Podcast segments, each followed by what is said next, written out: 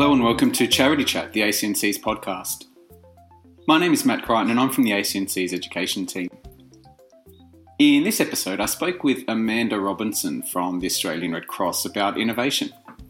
We spoke about a couple of innovative projects the Red Cross is developing, innovation broadly and its driving forces, and how innovation and collaboration is beneficial for charities. We hope you enjoy the discussion.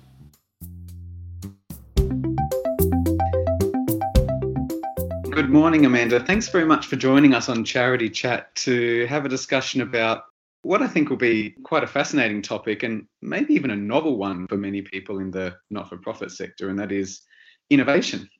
Before we do get into it, though, could you give the listeners of the podcast a, just a brief overview of who you are and your role with the Red Cross? Yeah, thanks, Matt, and thanks for having me. Um, so I am uh, Amanda Robinson. I am head of social innovation at Australian Red Cross. Um, and I lead a team of innovators who are really looking for, you know, those wicked problems for us to help solve um, and for Red Cross to, to be a lead in, in solving those problems. Um, so the, currently what we're working on is um, a big project around digital identity and the other being Humanitech. This is the reason why we thought your views on innovation would be great for the podcast because of that project you just mentioned, Humanitech. Could you just give people an overview of what Humanitech is and, and what it hopes to achieve? Yeah, absolutely. So Humanitech was established uh, coming up three years ago now, um, and really it started out as a, an idea um, based on what we were seeing out there in the world, um, uh, uh, particularly around technology. And as the name would suggest, this sort of intersection of humanity and technology. Um, and as we're particularly seen over the last 18 months to two years with COVID, we are really starting to see technology being rolled out at a faster and faster pace. And the implications of that for us as a society are huge. And as a humanitarian organisation, what we're interested in and how is that how is the the application of those technologies impacting on society, on community, and particularly those people who are experiencing vulnerability? And so we came up with this idea for what we call a think and do tank that really seeks to examine what are those implications both now and into the future, but also to help develop technologies and develop solutions to problems using technology that really ensure that humans are at the core and in control. Yeah, right. And at the moment, you've got a, a, a couple of more specific projects on the go, right? Yeah, that's correct. So, as part of our do piece for Humanitech, um, we are in the process of standing up um, our lab, and we're going to have our first cohort of projects going through the lab, and there's uh, six that are they're starting that process now. Um, but over, over, the past couple of years, we have also um, incubated a digital identity verification tool um, called Traverse and a, collective alliance called the Trust Alliance to enable the sharing of portable digital credentials. Well, I suppose a think and do tank with, with, a lab is fertile ground for lots of innovation to come out in over the next few years. But I suppose those two projects that you mentioned in particular, we'll, we'll get into some of the details of those because they do sound like great examples of innovative solutions to problems. And the first one you mentioned was Traverse. Can you give us an idea of what the Traverse project is and, and what its aims are? Yeah. So Traverse and Trust Alliance are very complementary. Um, Traverse is a, a, tool, and the problem to solve was um, portability of volunteers.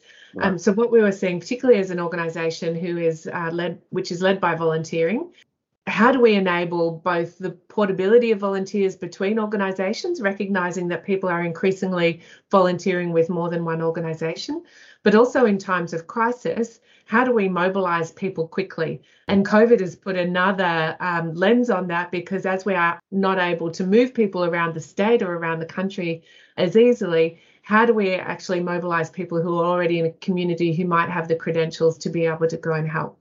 Um, so what we started to do was think about how do we actually give people credentials that they get when they're onboarding with an organisation like Red Cross, Um, and they can be compliance type credentials like police checks or working with children's checks, through to the long tail of training credentials, be that you know first aid or um, you know food safety handling that mm-hmm. someone might need if they're helping out an evacuation centre, for instance. So our concept was if we were to give people a digital credential of, of those things that they can hold and carry with them, um, and then present in times of crisis, for instance, um, that someone can easily verify those credentials then we're able to mobilize um, a volunteer force much more quickly, effectively, and safely than we can today. Um, and so that's the problem that we set out to solve. And I guess using frontier technologies like blockchain and verifiable credentials was a way for us to really get some momentum around that and do it in a way that um, hasn't been done before. So I, I suppose previously many volunteers would have run into the obstacle of not being able to show they have the right credentials not, or not being able to prove it or different organizations not recognizing different credentials and and this gets past that obstacle and allows volunteers to do more work with more organizations um, more quickly. That's exactly right matt. So the first problem there is yeah is this credential valid? Has it been issued um, and is it still, it hasn't expired? So, the great thing with digital credentials is that you can actually verify them in real time. So, if I run up to an evacuation centre with a first aid certificate, whoever's in that evacuation centre can verify in real time that it's been issued by Red Cross or by St John's or whoever has issued that credential and that it's still valid and that it hasn't been tampered with or forged or faked. Um, the other part of that, which you touched on, is around the sort of trust element, and that's where the Trust Alliance came in. So the Trust Alliance is currently, I think, 20 plus members and growing of organisations who are creating those trust standards to say, well, if organisation X has issued this credential, then organisation Y can accept those credential and know that it's trustworthy. Um, and so we're creating this network, and ecosystem of organisations who can accept and trust each other's credentials that's one of the necessary pieces in this working as effectively as it could is the organizations being involved and in recognizing the different credentials that are out there. Yeah that's right. And, and, you know it just takes out that sort of i guess subjectivity for someone that's in an organization. Because you know if you're there and you can see that red cross has issued a credential that's great. And red cross is a trusted organization and is a very well known brand um, but for a smaller community organisation who has issued their credential, then maybe it's a little less clear for someone that's you know in the moment as to whether you know we can trust that it's been issued by that organisation and that it's valid and that it hasn't been tampered with. But you know there may be some subjectivity around you know whether that's okay to accept that credential, and so creating that shared standards, that shared I guess, ecosystem of organizations who are issuing and accepting credentials just makes it a little bit easier for the for the process to occur. Yeah, absolutely. Well, I suppose just beyond these specific projects, we'd like to get your thoughts on innovation more generally and and in particular innovation in the charity sector because I think many people associate innovation with uh, technological developments. And I know you touched on technology being um, a key component of the projects with Humanitech, but the technology itself isn't necessarily the, the source of the innovation, right? That it seems to be that problem solving was the heart of the desire to innovate in these instances do you think that's what innovation really is? It's it's an attempt to uh, think about things differently or, or to solve problems that you may have identified. Absolutely, Matt. And um, you know, there's that saying that um, you know, fall in love with the problem, not the solution. Humanitech is focused on the the intersection of technology and humanity. So that's why sort of we have that focus, and particularly frontier technology. And technology um, can be a great enabler. Um, but that in and of itself is not the problem to solve. The problem to solve, and, and in the sector that we operate, there's many problems to solve, and they're complex, wicked problems. Um, and so innovation is really, you know, that process of deploying effective solutions to challenging problems. And that effective solution may involve technology as an enabler, and it may not. Um, but really, what we need to do is fall in love with the problem and really think quite expansively about how we solve that problem. Yeah, right. And I, I, think a lot of people in charities will certainly recognize that sentiment. They they can see the problems, they know there are problems, But do you think charities or people in charities could benefit from a focus on innovative thinking, thinking through problems in a different way to maybe lead to solutions that they hadn't considered before and ultimately innovation? Do you think it's something that could benefit charities? Absolutely. I think it's essential for us to be thinking in an innovative way about the problems that we seek to solve because that's the only way that we're going to get real change into the mm-hmm. future. Mm-hmm. I've been reflecting a lot recently after the last, I think, four and a half years that I've been in Red Cross, um, and particularly the experience that we've had in, in innovating, is around how do we really start to see some momentum. Um, I come from a product development background, and so um, you've been thinking a lot about lean product, lean startup. Um, and actually, there's this sort of increasing movement around lean impact. And I think that's really helpful because what that says is think big. So have that really big goal and big vision of, of the problem that we want to solve, but start small. Start small and iterate. So, you know, I think sometimes those big complex problems are so big and complex that it's like, where do we even start? So yeah, trying right. to to have that vision in mind. Um, but start really small and and iterate. So this sort of testing and learning, gathering insights, uh, and continuing to evolve um, based on the insights that we're gathering um, and to re- relentlessly seek impact. So each as, as we go, each sort of um, experiment or proof of concept that we run, what's the impact that we're seeing? If we're not seeing in, impact, then where do we sort of pivot and and um, try something different so that we are seeing impact and then continuing to evolve. And the process takes time, and I think that's sometimes some of the challenges that you know the, these solutions that we're seeking to affect or the impact that we're seeking to have is going to take time and we need to be resilient and we need to have tenacity um, and we need to keep relentlessly seeking that impact. But thinking big starting small yeah. and relentlessly seeking impact is is my new mantra. That is a good mantra and i think a lot of people get a lot out of that. There are a couple of points i want to pick up on there and I, I suppose they're related but first do you think charities can develop a, a culture of innovative thinking through habits? So you say think big, but but start small. Mm, mm. You start small on all the little things, all the things that the charity has to do, and thinking differently about each of those little challenges, no matter how small they may seem. But just trying mm. to think you can facilitate a, a, culture of innovative thinking that can then work to bigger things in, over over time. Yes, I do. And there are three um, accepted levels of innovation. Um, so the first being incremental innovation, um, the second being breakthrough in- innovation, and then the third being transformational transformational innovation. Mm-hmm. And I think some of the work that we are doing at Red Cross in social innovation is sort of in that transformational bucket or between breakthrough and transformational. But that incremental innovation um, is something that we should be doing all the time. And it is a mindset and it's something that we need to practice. Yeah, yeah. Um, so, you know, I think looking for those opportunities where we can have incremental innovation in our day to day work and applying that sort of mindset does build our innovation muscle, if you like, and yeah. allows us to then sort of step through those other two stages of um, or levels of innovation. Um, and so I think, you know, there, there's nothing to stop us doing that today. Mm.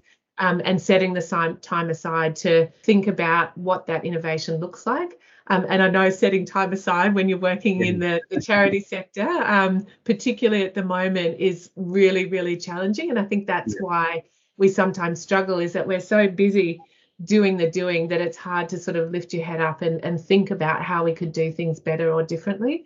So recognize that that is a challenge and we do have to be quite determined and deliberate about setting aside that time.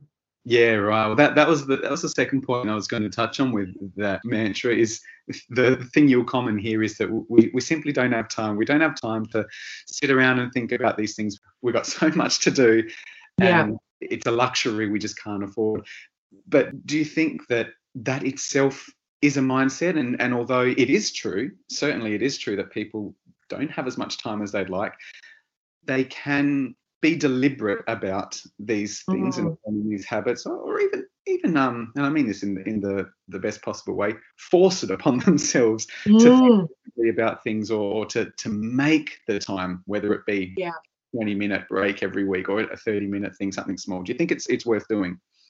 Most definitely. And you're right, it is challenging. And I've really had to challenge myself recently to set aside that time and to to do the reading and to do the thinking and to, you know, look out beyond sort of what our immediate environment is um, because we get so busy in the day to day. But I think trying to carve out time in your day or your week, we as a team have a day once a quarter where we sort of unplug and from devices and and go and, and do reading and, and catch up on all that sort of creative thinking that allows us to be innovative and to stay across the trends that are happening mm. out there in the broader world and not just in the sector. And I think that's one thing that I would really encourage people to do is sort of look across sectors and industries and see where innovation is happening mm. and, and what people are doing and talking about to see how that could be applied to our sector as well.